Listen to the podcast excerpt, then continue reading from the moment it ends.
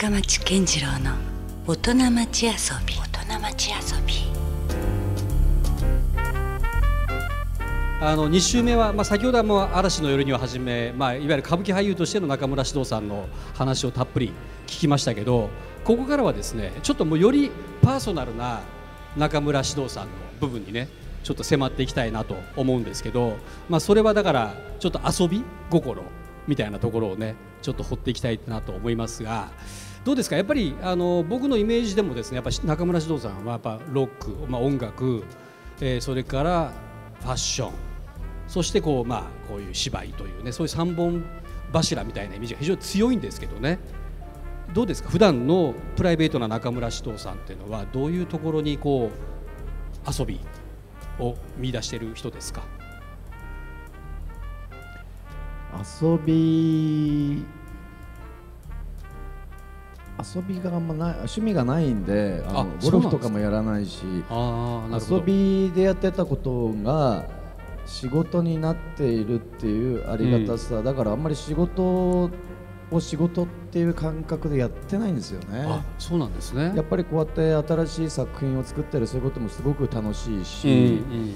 仲間と時にはバンドをやったりすることもすごくバンドはやっぱりややってますか？今でも。やってます、うんうん。やってます博多でもやりましたし去年。うん。はい。なんかそれこそアナーキーの中野茂さんとかと一緒にやってるっていう話。そうですそうです。今度もあの内田裕也さんのまたニューヨニューイヤーロックフェスティバルも出させて。出ますかあれにも。はい。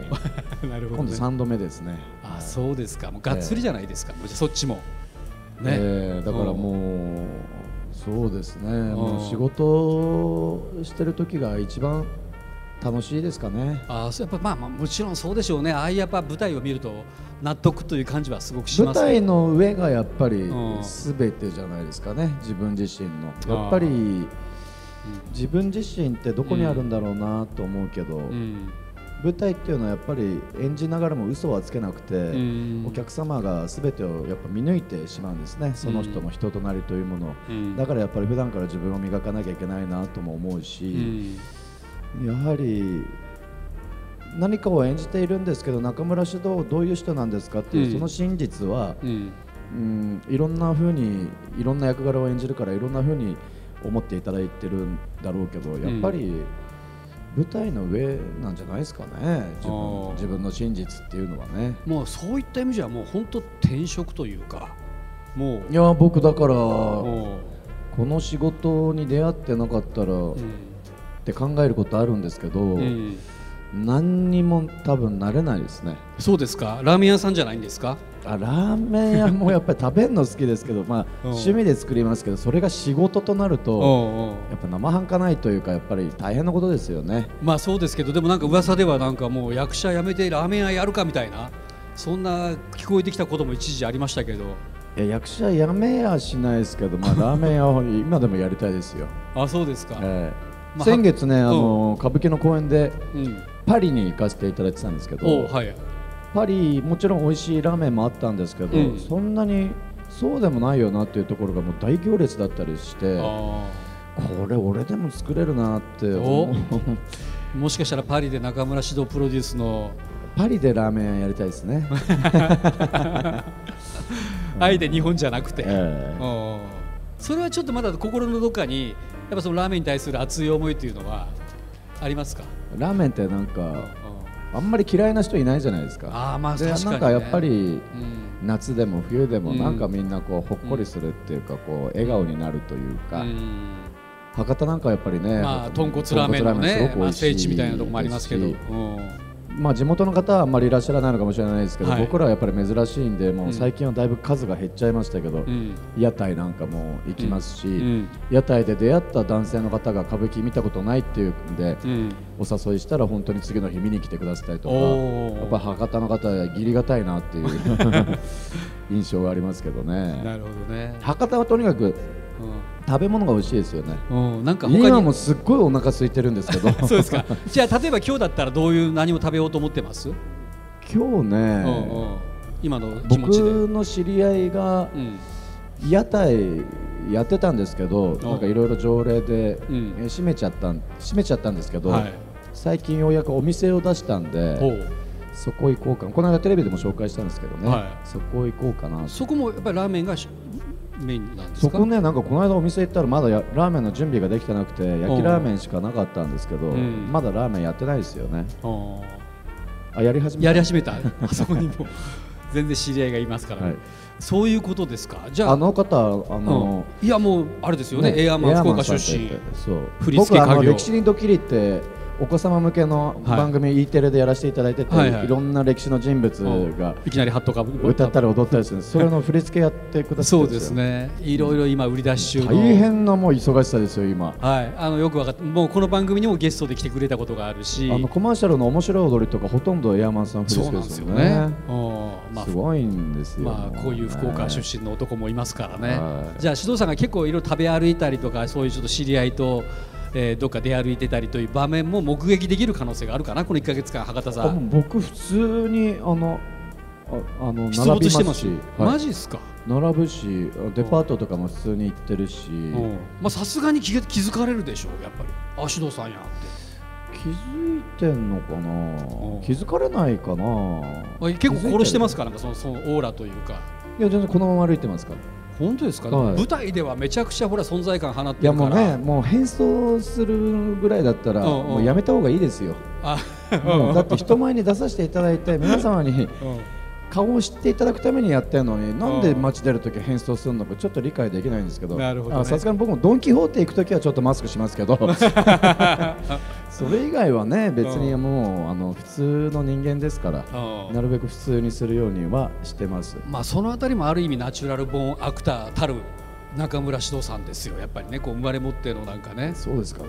うん表裏もない的なところじゃないんですか、あそれで言うとね僕あの遊び心で話をするとやっぱりほら獅童さんといえばもう最近は僕はインスタグラムですよ。春樹くんでしたっけ？はいめちゃめちゃ上がってますね毎日毎日。春樹。可愛いですよね、うん。そうですね、なんかインスタとかブログとかん。苦手だったんですけど、うん。なんかあそういう普段の自分を出すっていうのがうん嫌だなと思ったんだけど、んうん。やっぱりこう時代の流れっていうか、うんそういうので歌舞伎に興味を持ってくださったりとか、うん。そこでなもう今ねもう10代の子なんかはもうほとんどテレビ見ないで、うん。ネットとかそういう SNS で情報を得てるから、やっぱりそういうことも無視できないなと思って始めたのがきっかけですね。うん。もうまさにこう中村獅童ジュニアじゃないけども、まあ、こだわりとしてはあのこれから舞台の出ですよね、うん。出の前に自分の写真をうん。アップするのだけはやめてるんですよ。あなるほど。そこは逆に見せずに。プライベートは見せるそれはうん。海老蔵さんに任せておけばいいかなと思ってね。まあ、エリゾさんそこね結構出しますけど確かにね、うんまあでもそれは否定してるわけじゃなくて、うんうん。いろいろな方がいらしていいと思うし、うん。やっぱり海老蔵さんもねああやってブログやることによって、うん。芝居に来てくださるお客様も大勢いらっしゃるわけですから、はい。い、いことだなと思いますけどなんかそこだけは僕は劇場にいらしてくださったお客様限定じゃないけど、うん。ああとねなんか出の前にこうやったりする余裕がないんですね、僕はね。あそうなんです。結構やっぱりいやうん上がり症ですしやっぱ緊張しますんで。意外な感じですよそうそうだから楽屋入ってテレビとか見ながらお化粧してる人たちも結構いらっしゃるんですけど、うん。瞬間的に切り替えられる人もいて、うん。すげえなと思うんですけど僕結構それ無理で、うん。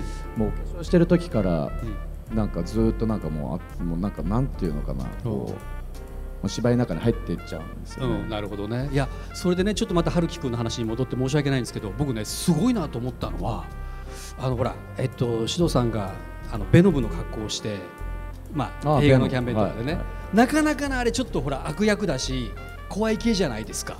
全然動じてないんですよね春樹くんってね。泣くかと思ったんですけどね、うん。泣かうん泣かなかったですね。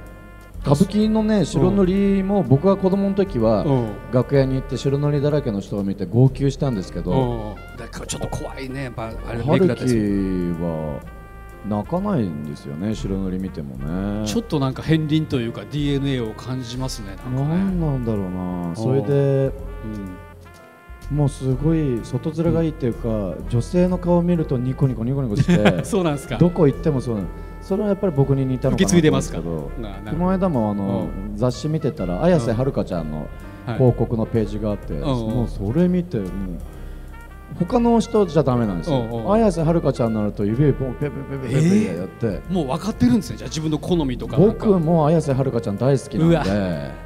どれだけ生き写しなんですか？似ちゃったのかなとお思っーなんかそういうのもちょっと面白いですよねなんかね。てね子供の成長っていうのはやっぱ早いしやっぱり楽しいし。やっぱりどうですか？もうなっていく感じですか？やっぱもう息子さんもそういうは歌舞伎の世界というか。どうでしょうね。僕も早かったでしょ？獅童さんの初舞台というか。いやいや僕遅いですよ。僕は。子供でも子供時代ですよね。歌舞みんな早い伎からね。の世界では遅7歳とか8歳ですから、今も2歳3歳でねそうですよね。やりますから、うんまあそのうん。稽古事をしたりその道を作ってやるってことは親の責任としてうん。してあげないといけないかなと思うけどそこから先はやっぱり自分が決めることじゃないですか、ねまあ強制はしないけど、えまあ、もしやりたいといえば全然その道は開いてもいいかなという、やりたくないんだったらもうやめないとうん。お客様からね切符代取ってやっぱ舞台でいやいややるっていうのはそんなお客様に失礼なことないから、うんうんやっぱりやめた方がいいですよね。なるほどねまあ、獅童さんはどうだったんですか？その子供の時には。僕はもうやりたいやりたいで。やりたいやりたい。ええ。うん。やりまあ、僕もわりかし嫌だったらいつでもやめていいって言われてたんですね、うん。まあ、親父も歌舞伎役者ではないので、うんうんまあ、今日までややらせていただいてるってことはやっぱり好きなんでしょうね。あーね。そのあたりもやっぱりこう獅童さんはでもなんかちょっと独特な感じはしますよね。僕がやっぱ強烈だったのがやっぱり僕獅童さんとの出会いでやっぱまちもう忘れないのはやっぱりピンポンのドラゴン役ですよねあだからまあその歌舞伎の世界っていうよりもなんかとんでもないちょっとえげつない俳優が出てきたなっていうね、そういうぐらいインパクトがやっぱあれはあったから、うん。まあ、世の中の人が思ってる歌舞伎役者像っていうのをまあぶち壊したいっていうのもあるし、うん。まあ、年齢もうん。30だったのかな、うん。なんか自分の殻を打ち破りたいっていう、うん。やっぱりその、うん抑え込んでた20代の時のその前に出たいけど出られないとかっていろいろなその抑えつけられていた気持ちがあの役を通じて爆発した瞬間だったのではないかなというふうに思いますね。うんいやだからそういった意味じゃあの獅童さんが歌舞伎の間口をずいぶん広げている可能性はすごくありますね。あのそんなことはないと思いますけどやっぱり自分は歌舞伎という演劇に育ててもらったので、うん自分はやっぱり歌舞伎という演劇に対してどれだけ恩返しができるかっていう思いももちろんありますよね。うんいやこの人が歌舞伎の時にはどういう顔をするんだろうというねそういうふうに入っていった人も多分いるでしょうし。まあ、じゃあちょっとですねここはちょっと遊び心というところであのある種ちょっと獅童さんはさっき1周目はかなりちょっとロックなテンションの上がる曲を選んでくださったんですけどもどうですか？今度はオフだからちょっとオフタイムというかそういう選曲になっていくんですかねここは。そうですね、うんうん。あ趣味あった。あ。最近ちょっとやってないけどあのサーフィンロングボードやったりするんで。そうなんですか、まあ、はい。まさにそんなカルチャー系の人ですね、はい。まあプロサーファーでもあるはい。ジャック・ジョンソンのはい。一曲ですけども、はい。これどういう時に聞くんですか？これそうですね。やっぱりえっ、と去年か。うん、8年ぐらい僕湘南の方住んでたことがあってああなるほど、やっぱり海の近く、仕事が終わって海の方行くとやっぱりこういう曲を聴きながらドライブしたりとか、うん、そうですね。どうですか？あの獅童さん海外とかもそうですけどフェスとかに行ったりはするんですか？ライブとか。フェスの時期が大体歌舞伎の公演が入ってるんであーなるほど。夏フェス行きたいんですけど、うサマーソニック一回行ったことあそれこそガンズローゼス やっぱりそこは外さないですね。行きましたね。ああとはあんまりないですね。うんパンクスプリングスとかも行きましたけど、えフェスはフジロックとか行きたいんですけどえあやねっぱその時期って結構かぶってるんですね。夏は絶対歌舞伎なんですよ。そっか、まあ、ええいつか見れたらということですねじゃあ。僕は結構あのー何でもやっぱりこう物を作ったり芝居するのもそうですけど、ジャンルなくいろんなものを見ないといけないなと思っていて、うん。アイドルのコンサートなんかも行きますし、勉強になりますよね、やっぱりその、うん。ジャニーズの方たちのコンサートなんか行っても、やっぱり人気があって、うん。これだけ何万人ものお客さんが集まるっていうのも、もうなるほどなと思うし、ん。なるべくこう自分が好きなものだけではなく、いろいろなものを見るようにして、うん。勉強するようにはしてるんですけどね。む。しろそういう方からこうインスパイアされたりするしますします。やっぱり嵐の夜になんかもそうだけどやっぱりこう演出意外性ですもんね。うだってそれも。演出なんかでも、ここのとこああしたいこうしたいっていうのはやっぱり自分がうん。何かしら影響を受けてるものうん。がやっぱりそう作用してるのかなっていうふうには思いますよね。なるほどね、はまたじゃあこれからもそういういろんなちょっとミクスチャーなことが起こっていったりするかもしれないですよ。これからまたそうですね。ん。初音ミクさんとやる、えーデジタルな歌舞伎も来年は南座でやらせていただきますし、はい。うん。来年はねそれからまた自分がちょっと新しいことを考えていてそれも実現できそうなんで、なるほど。なんかその俳優に徹する役者さんもいらっしゃるんですけど獅童さんはむしろちょっと作る方へのこだわりも強いイメージありますね。そう考えるとなんかこういうことをや新たにちょっと仕掛けてみたいとかやってみたい的な？やっぱりそれが、歌舞伎役者中村獅童の生き方なのではないかなというふうに思ってます。やっぱり普通の人と同じじゃダメなんですね僕の場合はねやっぱり、うん。その大名跡を襲名するとかっていうあれもないですし、はいじゃあ自分はどこの道に向かっていけばいいんだろうって改めて自分のことを見つめ直した時に、うん。古典を守りつつうん。革新を追求する、うん。指導ならではの歌舞伎。うん。指導だからこそやれる歌舞伎っていうそういうものをやっぱり自分で見つけ出すってことが僕ならではのやっぱり生き方なのではないかなというふうに思いますね。なるほど、はい。まあ伝統も長く続いてるっていう理由の裏には当然それは常に革新的だったからこそ続いているというところですもんね。うん。じゃあどうですか？これからのまあその中村獅童さんの個人それから歌舞伎界も含めてですけども何かこうこういうふうになったらいいとか考えてることってありますか？いや今も申し上げました通りやっぱりこう、皆様に喜んでいただけるような作品を次々作ってうん。皆様が劇場まで足を運んで見てみたいと思うような役者にもっともっとこう精進してなってやっぱり本当に今の時代っていうのは劇場にお客様に来た来ていただくってことがもう本当に大変な時代なんですね。うん。やっぱりこうデジタル化してインターネットでいろいろな情報が得られる現代、うん。特に若い方たちはそれでいろんな情報を得ていつの間にかそれで劇場に行ったような気持ちになっちゃうんですね多分ね,、まあね。だからやっぱりうん。劇場でしか味わえない感動、うん生の人間と人間お客様と役者とで作り出すその空気感。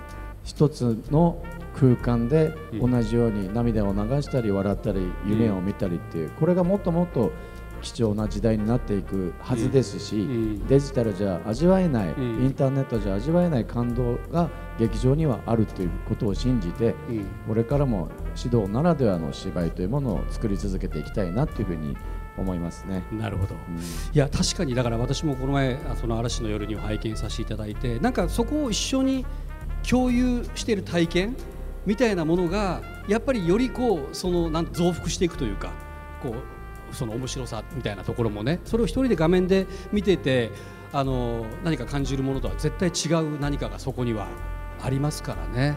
やっぱ生体験してなんぼみたいないうところは特に歌舞伎の場合は強いんじゃないですかね。うん。やっぱりこう世の中全般的に人と触れ合わなくてももうなんとなく生きていけちゃうっていうか、うんうん。まあ、電車も全部自動改札とか自動販売機とか人と触れ合わないっていう、うんどんどんそんな社会にはなってますけど、うんなんかこう触れ合う触れ合僕らが一方的にうん。発信してるんじゃなくて実はお客様からもすごいエネルギーをいただいてて、うんうん。拍手をしていただいたり、はい泣いていただいたり笑っていただいたり、それをまたエネルギーをもう僕らはこう返すわけですよね。うん。その見えない心と心のキャッチボールこれがやっぱり舞台の楽しいところなんで、それはやっぱり日々違うわけですよね、ですからやっぱりそのお客様っていうのは本当にありがたくて、お客様がいらっしゃるからあんなに何十回何百回とやれるわけであって、うん。どんなに疲れていてもお客様の笑顔とか拍手をいただくといややっちゃうんですね。お客様ゼロの中でうん。毎日あれだけエネルギッシュにやれって言われても絶対できないですもん。うん。やっぱり人様がうん。見てくださってるっていう思いがあるからやれるわけで。うん。だからなんだろうなそのもう本当に若い方たちにこのアナログアナログなんて言ってると笑われちゃうのかもしれないけどやっぱり夢という言葉も死語になりつつあるのかもしれないけどやっぱり夢や希望を持ってうん。自分を信じて、そうすれば必ず夢は叶うと思うのでやっぱり諦めちゃううん。そこで終わっちゃうと思うんですよはい。ね。、安西監督じゃないけど。やっぱり自分自身もやっぱりはい。夢を見続けるからこそお客様に夢を与えられると思うし、はい。やっぱりぜひ劇場にですね、うんもう夢を見に来ていただきたいなって、もうこれはもう死ぬまでもう僕のメッセージとしてうん。言い続けたいなというふうに思います、なるほど。はい、まあ、同じことを繰り返しているようで実はもう毎回毎回そこには違う波動、えーものが作られていっているというそういうことですよね。さあじゃあいよいよ、えー今回のですね選曲ラストソングということになってきましたけどもこれはまだちょっとまあどういうところから最近聴いている曲ということですか、この方はね、ん本当にあの踊りも上手だし、うん歌ももちろん上手だし、うやっぱり久々に出てきた出てきたっていうか久々にこう僕が目にした中ではすごいスターオーラっていうかエンターテインメントですよね、うん。うん。まあ、ちょっと違うけど、まあ、マイケル・ジャクソンとか、うん。やっぱりそういった、うん、人に近いものがありますよね、うん。で、うん。これもやっぱりニューヨークに歌舞伎の公演ではい。行った時に、うん。ちょうど彼がマジソンスクエアガーデンでコンサートがありまして、はい。それも見に行きましたおし、ーはいはい。うん。東京でやった時も見に、うん。まあだから2回コンサート行ってますね、あ。3回だ。3回。この間来た時も埼玉の方に埼玉スーパーアリーナ見に行ったんで。ちょっとガンズに迫る勢いで結構行ってるじゃないですか。まあ、僕も好きなんですけどうん。うちのあの妻がうん。すごい好きで夫婦で好きなんで、うんうん。はい、グッズとかも並んで買いますから。まあガンズローゼスもそうですけうどんうん。やっぱりそのねコネを使わずにちゃんと自分で並んでうんうん。T シャツを買ったりすることが思い出になるじゃないですか。ね。思い出って大事ですよ本当に、うん。人生泣いても笑っても一度っきりですからね、うん。なんていうことをやっぱり病気をしてからすごく思うようになりましたね、うん。だから無駄な時間は過ごしたくないし、うん。どんなこともやっぱり本当に愛情を持って生きていくとかなんか本当人生って一度っきりなのでこればっかりはもうみんな平等でうん。一度っきりと思いますよね。ですから本当に舞台もうん。もうこの時この日限りっていう思いでうん。やらせていただくっていう気持ちがもうやっぱり強くなりましたね。なるほど、まあ、そういうこうファンとしてのピュアな心を、ね、持ち続けてるっていうところも何か舞台に立つ人の、ね、指導さんの心っていうのは絶対に舞台からお客様心を込めてうん。とかっていうことは絶対お客様の心に通じるということを信じてうん。やらせていただいてますから。う、ん、うん。そういうお客さん目線にも立てる、ね、そうですね。いうところがあってからこそのまあなんかねまたそこの気持ちがすごくわかりますね。さあえーラブ FM 深町健次郎の大人町遊び5周年記念の公開収録スペシャルもいよいよ終わりの時間となりました、えー今日はですねここ大丸福岡天神店のパサージュ広場に歌舞伎俳優の中村獅童さんをお迎えしてお送りしてきました、えー改めてですね中村獅童さんなんですけども現在博多座で行われています11月の花形歌舞伎新作歌舞伎嵐の夜にに、えーご出演されていらっしゃいます、えー最後にですね、えー、獅童さん会場にいる皆さんそしてラブ FM のリスナーに向けて、えー舞台への、えー何かお誘いのメッセージも含めて一言よろしくお願いしたいと思います。えー11月27日まで、えー博多座で嵐の夜に上演させていただいております。少しでも多くの方に見ていただけたら嬉しいです。絶対に後悔はさせねえでやんす。出た。本本物が聞けた そうなんです。まあ11月ですね花形歌舞伎新作歌舞伎嵐の夜には博多座で11月の27日火曜日まで上演しています。今回は4歳以上のねお子さんも入場できるということでぜひ親子でお出かけしてみてください。さあということでですねわずかあっという間な感じもしましたけども今日のスペシャルゲスト歌舞伎俳優の中村獅童さんでした。どうもありがとうございました。ありがとうございました。Love FM Podcast. ラブ f m のホームページではポッドキャストを配信中スマートフォンやオーディオプレイヤーを使えばいつでもどこでもラブ f m が楽しめますラブ FM.co.jp にアクセスしてくださいね Love FM Podcast.